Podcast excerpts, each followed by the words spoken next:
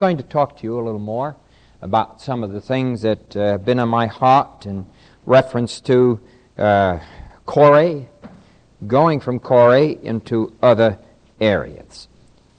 Incidentally, that word gainsaying, the gainsaying of Korah, that is mentioned in Jude, in the, of course there's only one chapter to Jude, but is mentioned in Jude, 10th verse, these speak evil of those things which they know not, these kind of people that he's going to mention.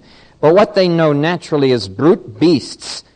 I want you to notice that God calls men brute beasts when they're brute beasts. Terrible thing, isn't it, to think that men can be such, and yet we wouldn't have to go far, I guess. All we have to do is read any issue of a newspaper to find brute beasts roaming the streets.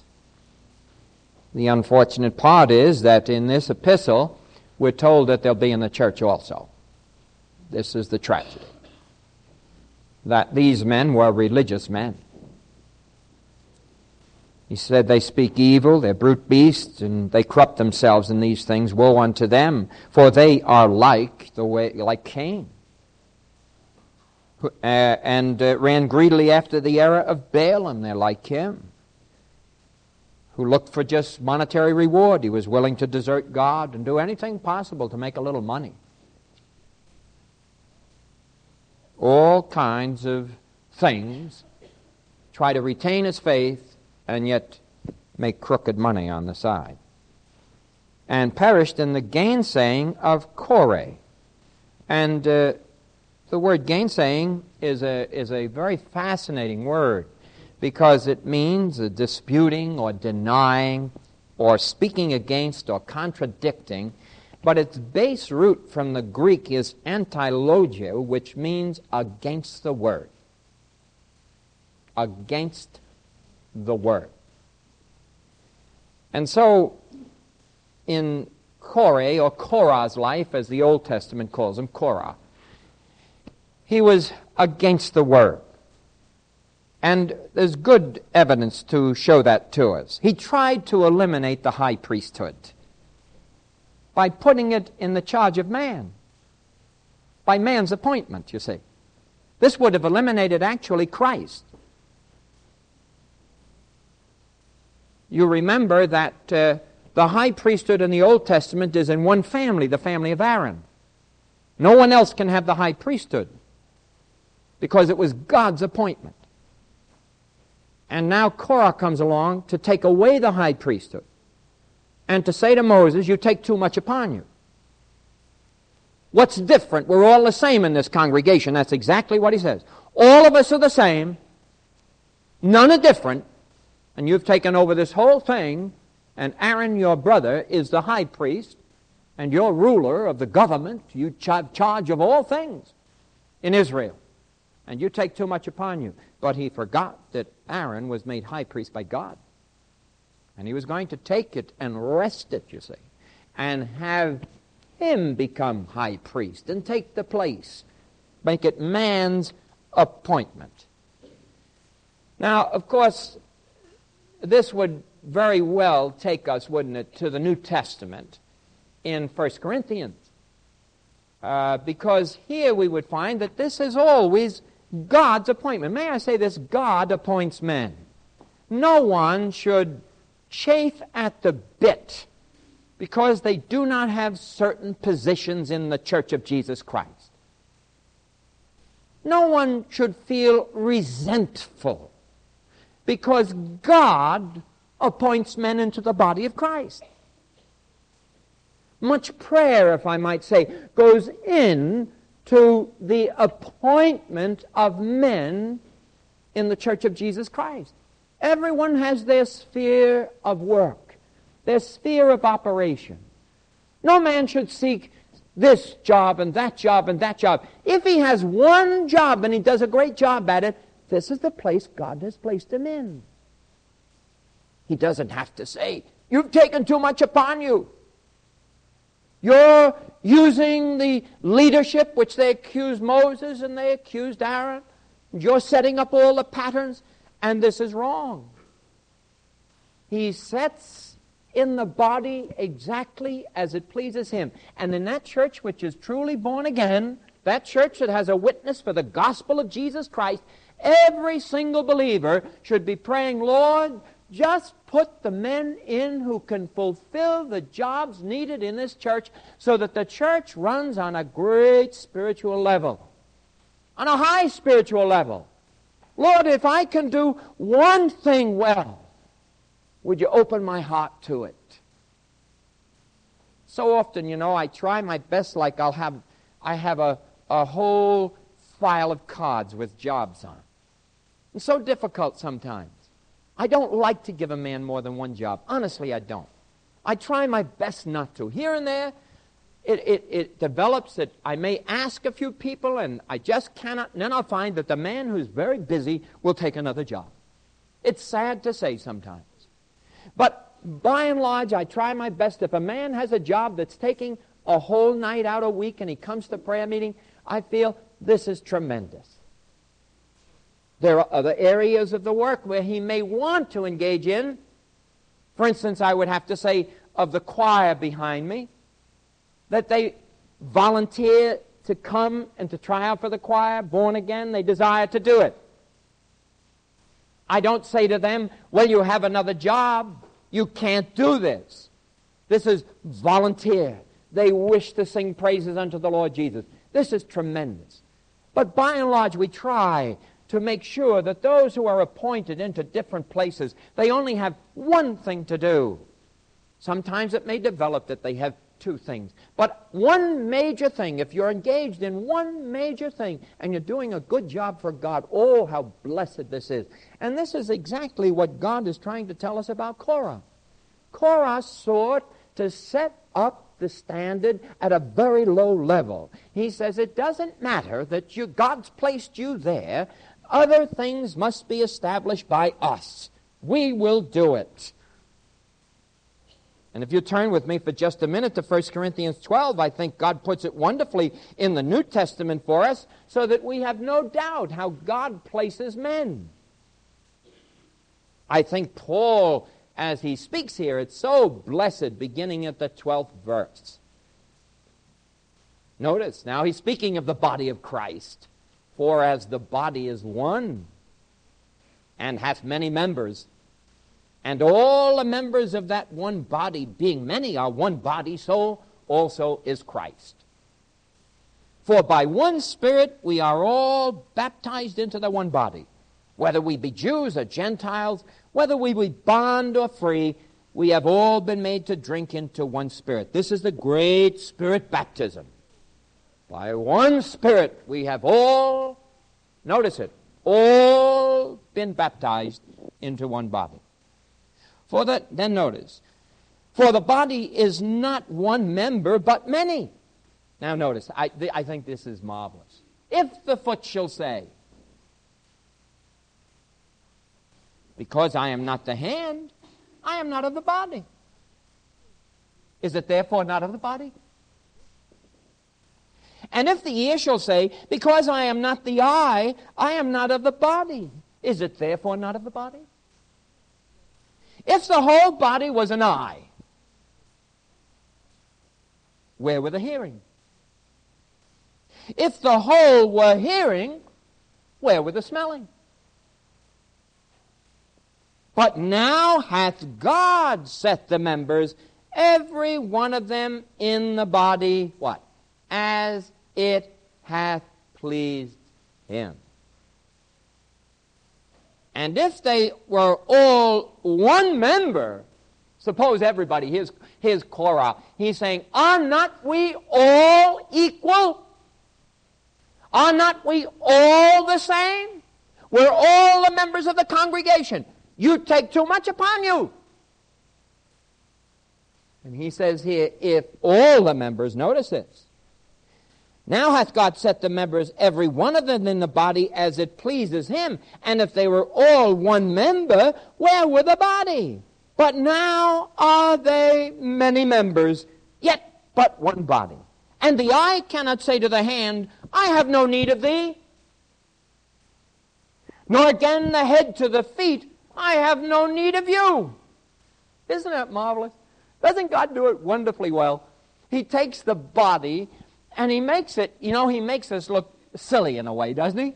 He says, can't you see what you're saying? If you're all going to desire to be the same, you're placing yourself in this terrible position where you all will be one.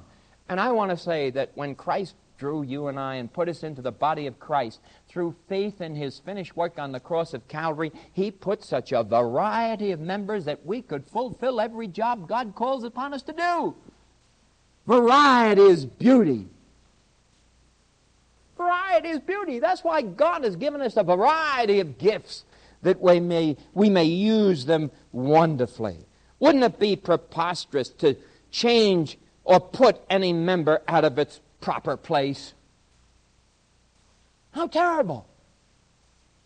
How beautifully we're formed. As I'm home, you know, a grandfather, and I look at Todd, who's just come into the world, and this morning I was looking at his little fingers and the nails and every little part, the nose and how beautifully formed, and the eye and the ears, every little part. And I was thinking of this portion. I thought, suppose we took the ear off and put it on the foot. Wouldn't this be a monstrosity? Or we took the 5 fingers of the hand and put them on the top of the head. Wouldn't this be a monstrosity? But God hath placed what? The members as it hath pleased him into the body, and every part in its proper place. And so it is in the true church of Jesus Christ, where love is manifested amongst the members. There's no craving for position.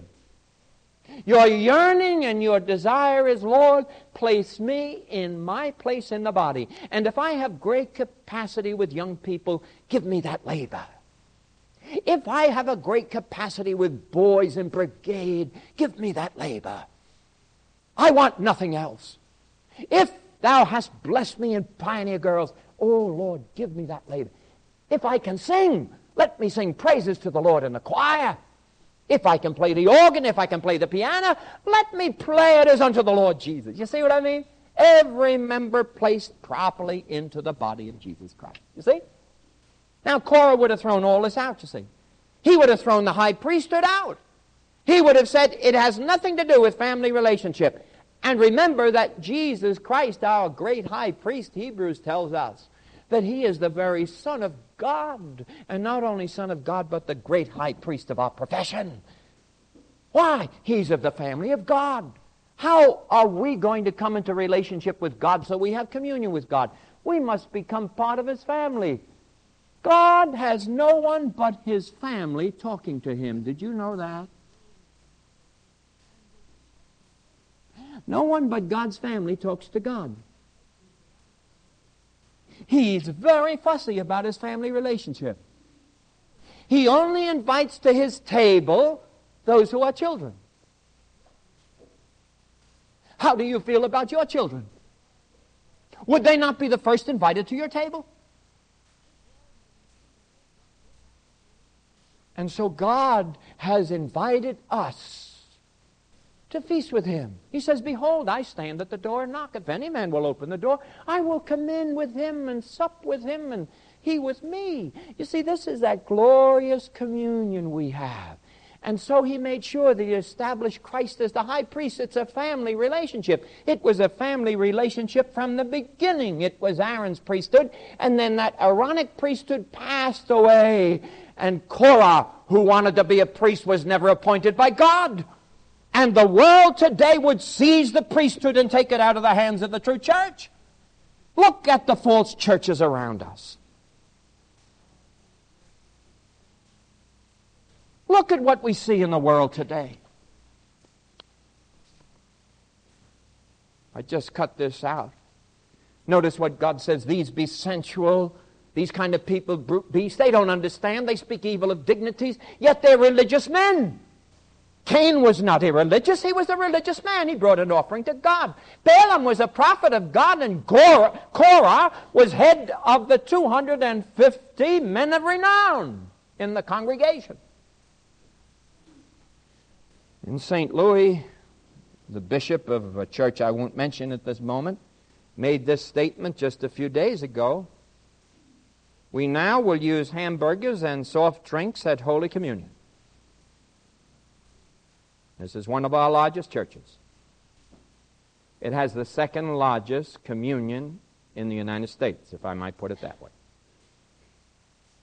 Over 14 million people. We are determined not to continue doing those things that have no meaning. My beloved, the bread and the cup have great meaning to you and to me. As often as ye do eat this bread, ye do remember the Lord's death till he comes. And as often as you do drink this cup, it is the cup of the New Testament in my blood, which is shed for you and for many of the remission of your sins. And this glorious symbol God has left us is to tell us that Christ's body was crucified and his blood flowed for you and for me, that he might cleanse us from sin. For the blood of Jesus Christ, God's Son, cleanses us from all sin. Yet this is what we find in the world today. Imagine, I couldn't believe it. The bishop of the church.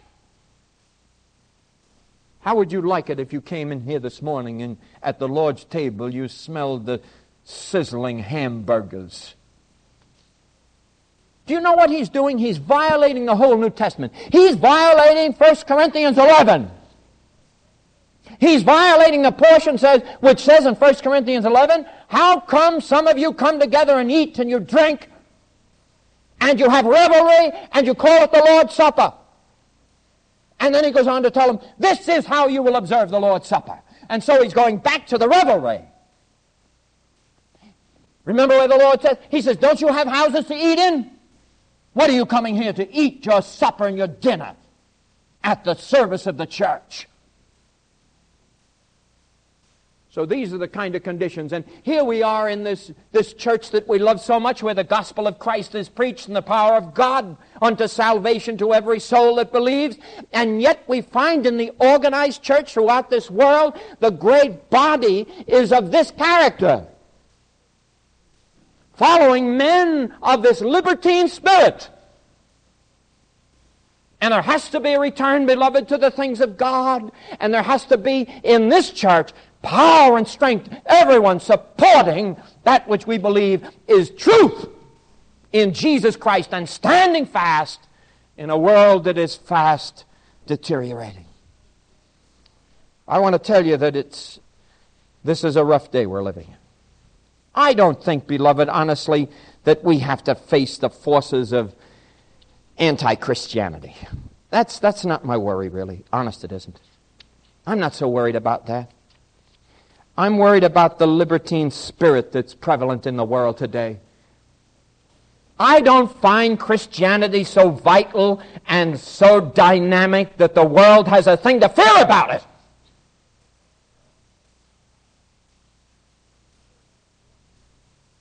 I'm not fearing the forces of anti-Christianity. I'm fearing the forces within the church to form a world church, which will be a monstrosity to God and an abomination to the Lord Jesus Christ. And the tendency is more and more in this direction. It's not the anti-Christian forces that are going to kill us. It's the betrayals within the so-called church who seek to drag us down. I don't know how many of you saw the other day, I think it was on Today's Show, was a fellow by the name of Reverend Alvin Carmines, associate minister at Judson Memorial Church, Greenwich Village. I don't know how many of you saw him. Hate to say it, but he's a Baptist preacher. This always kind of crushes me, when I read about him being a Baptist preacher. I might say for him, he does play the piano well. He's composed some music that I guess I just don't understand. But since he's been down there, 4 years he's been there now, it says here in Newsweek that The ministers have now yanked out the church pews. They've discarded the pulpit, and they put up folding chairs. The members want room for the same kind of liveliness in Sunday service that they find in the theater. Now they dance, and drama are frequently included with the sermon and songs during the Sunday morning worship. And the whole congregation dances and runs around. The plays he put on in the church were of such a character that they were considered lewd. So a vote went to the congregation. This is a large church in Greenwich Village. The vote went to the congregation to decide whether they should in any way censor anything in the church, and the vote was no. No censorship. Bring in anything you wish.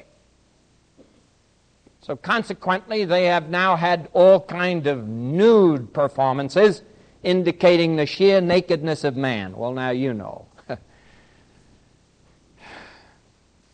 Isn't it hard to believe Billy Graham is, up there at the Garden at 34th Street and a few blocks down. Here's a man advocating looseness, lascivity, all kinds of free things. The very things, isn't it amazing, the very things that Billy's preaching against. A few blocks to the south, this man is preaching for. And you have this terrible opposition. If it weren't for Billy Graham's television program, I tell you, it wouldn't have the power that it had. For of the 22,000-odd people who show up, they feel that 18,000 are repeaters all the time. In other words, the same people come. So that those that have won have to be that small minority that have come. You see them go up 1,000. They're really not out of 22,000. 18,000 to 19,000 are saved. Come to just listen. Imagine if that was not going out to what? 40 millions? This is where the great power is, you see. And how we should be praising the Lord as that message goes out and souls come to Christ, not just down there at the Garden, but that throughout this nation, as that broadcast goes out, I don't know how many of you watched it, but boy, my heart just rejoiced to hear that gospel preached. Not one word minimized. Not holding back one word on the blood of Jesus Christ. A whole message on the blood, thrilling to my heart. To listen to the blood of Christ, placed where it should be, as the only grounds for forgiveness of sin. Oh, beloved, listen. God has placed us in the body as He desires us. And though there may be much criticism of Billy Graham from many, many areas of the world, I've never yet listened to a message by Billy Graham that has not been power-packed with the Spirit of God. Oh, there may be many things that we could object against, but this is always true of every evangelist. Poor Moody suffered tremendously. Billy Sunday suffered terribly. And I just read the article in Newsweek on Billy Graham, and my heart broke to read it. Because it just accused him of big moneyism, that's all. It says Billy Graham wouldn't be in New York except for 4 millionaires, and they quote it and show the men who put the money up to support the programs and say he's a millionaire man. So it's all right for him to sit up on a high mountain and for those 4 big millionaires to sit up there in their homes up in Westchester County and Larchmont, and they're going to do so good for New York City and help them all. This is the gist of the article. Debasing the man and pulling him down. Yet you and I know Billy Graham, beloved, gets a salary of about $17,000. He doesn't get a penny out of all of that money that comes in.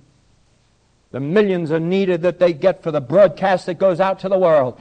But every single man, as we read that portion in John this morning, beloved, Jesus says, they hated me, they're going to hate you.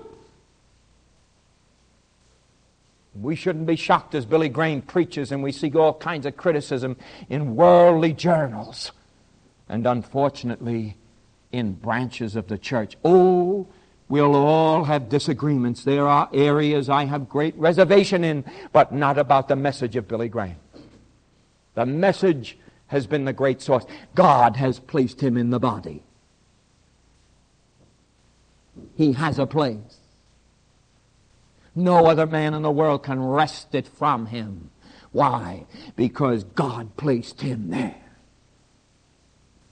I was at a breakfast with Billy Graham where he said to me, the thing that has broken my heart most deeply is that brethren who loved me in the Lord 5 and 10 years ago now write articles against me, as though I am no longer a brother in Christ.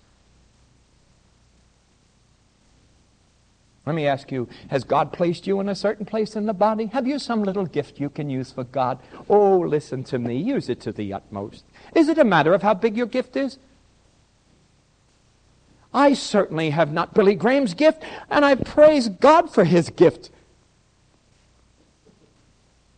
There's no place in the body of Christ for jealousies. We love each other. Remember, that's the whole message of Christ in that chapter we read in John.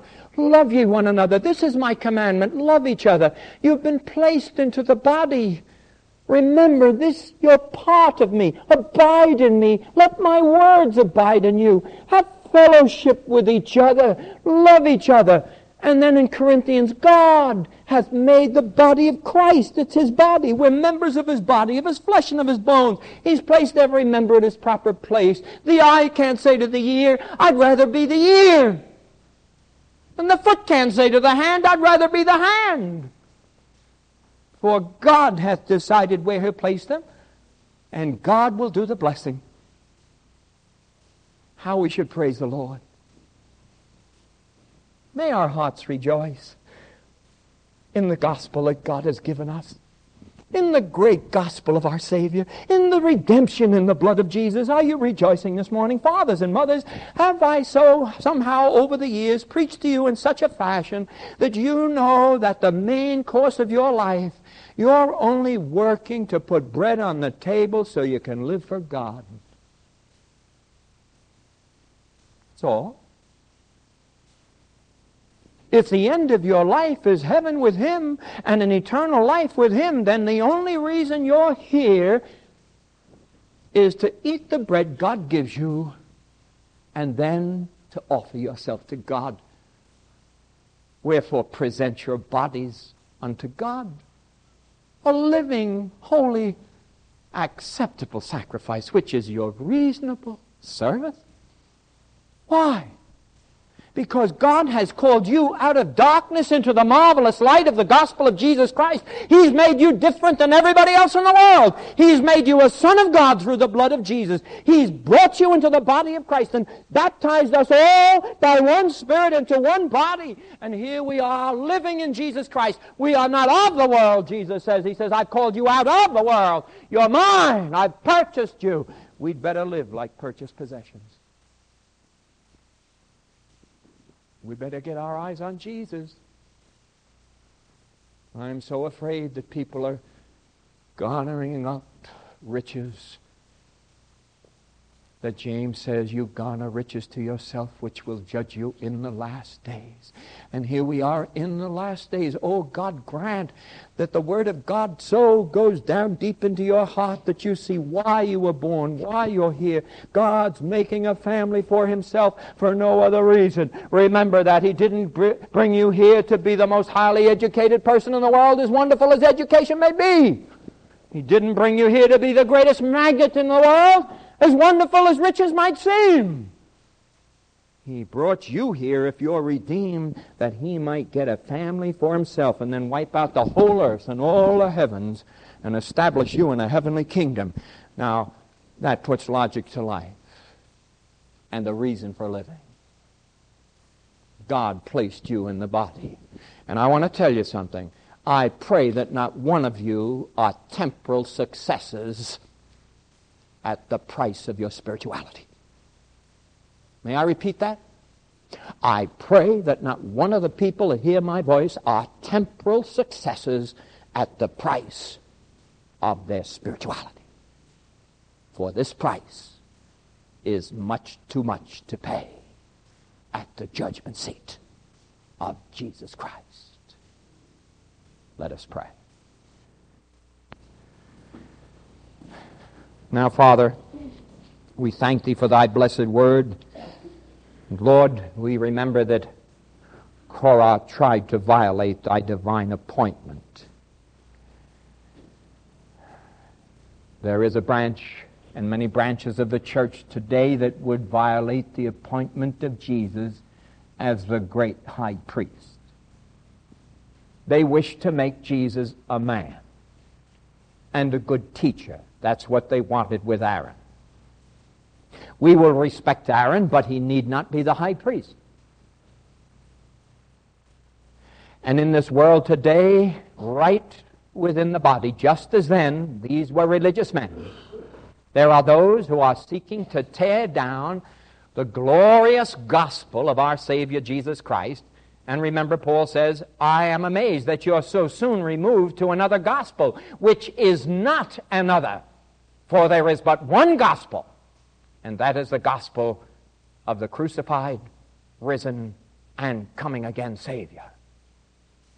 Now, Father, we're thankful that from this pulpit it sounds out, that it's been sounded out all this past week, that a myriad of souls have found Christ over television, over radio, and right in the garden. We're praying for them.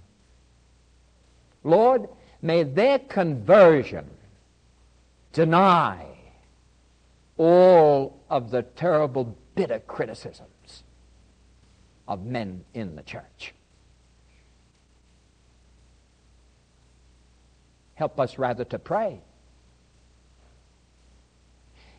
If thou hast said, hereby shall all men know that you are my disciples, in that you love one another, then something's wrong where love is not exhibited. And it isn't a matter of us agreeing perfectly with any one human being. There never is that perfect agreement. It's a matter of us agreeing on the gospel. And we agree on one thing. The gospel is the power of God unto salvation to everyone that believes, to the Jew and to the Gentile. Here we agree. Now touch every heart this morning, Father. We pray that we'll fill the place you placed us in. If I'm to be a preacher, Lord, may I be hid behind the cross. I don't want any credit for that. Because if there's any preaching to be done, it will have to be done of the Holy Spirit. I don't have within my flesh that which allows preaching in the Spirit. It has to be Holy Spirit preaching. If in the congregation there are those who have special gifts with young people, older people, organization, whatever it may be, business, Lord, use them in that place that you can call them to also. But more than anything, may we say we've all been baptized by one Spirit into one body, and we're all members, very individual. May everyone here this morning feel I'm a member individual. I'm not some cog in a machine. I'm not a spoke in a wheel. I really am part of the body of Christ. And God has given me some gift. It may be that my great gift is prayer. I love to pray. Well, beloved, if you love to pray, this is a gift. Take it and pray with all your heart. Whatever the gift may be, may we use it well. May none of us be as Korah, who sought to displace the appointment of God. Oh, Lord, help us to see with spiritual eyes how in the world today this is exactly what the church is doing. Tear out the pews. Tear out the pulpit. Tear out everything. Let's enjoy ourselves. Let's throw it all aside. Let's forget the Lord's Supper and its emblems. Let's make it a feast. Let's eat. And we remember thy curse that descended upon that group that ate in the church at the Lord's table and drank and became drunken. Oh, God, how it seems impossible, yet we're seeing it today, drinking, carousing. Lord, it breaks our hearts to see Protestant and Roman Catholic churches advertising to come to this or come to that affair, a bazaar or a bingo, and the prize is going to be a large basket of whiskey. God, how can it be? How can it be? Oh, God, help us to stand fast, and not to waver one iota from the Word of God. Feed us upon it. If ye abide in me, Jesus said, and my words abide in you. Ask me what you will, and I will do it to you. So, Father, bless us. Gather us close to thyself in Christ's name. Amen.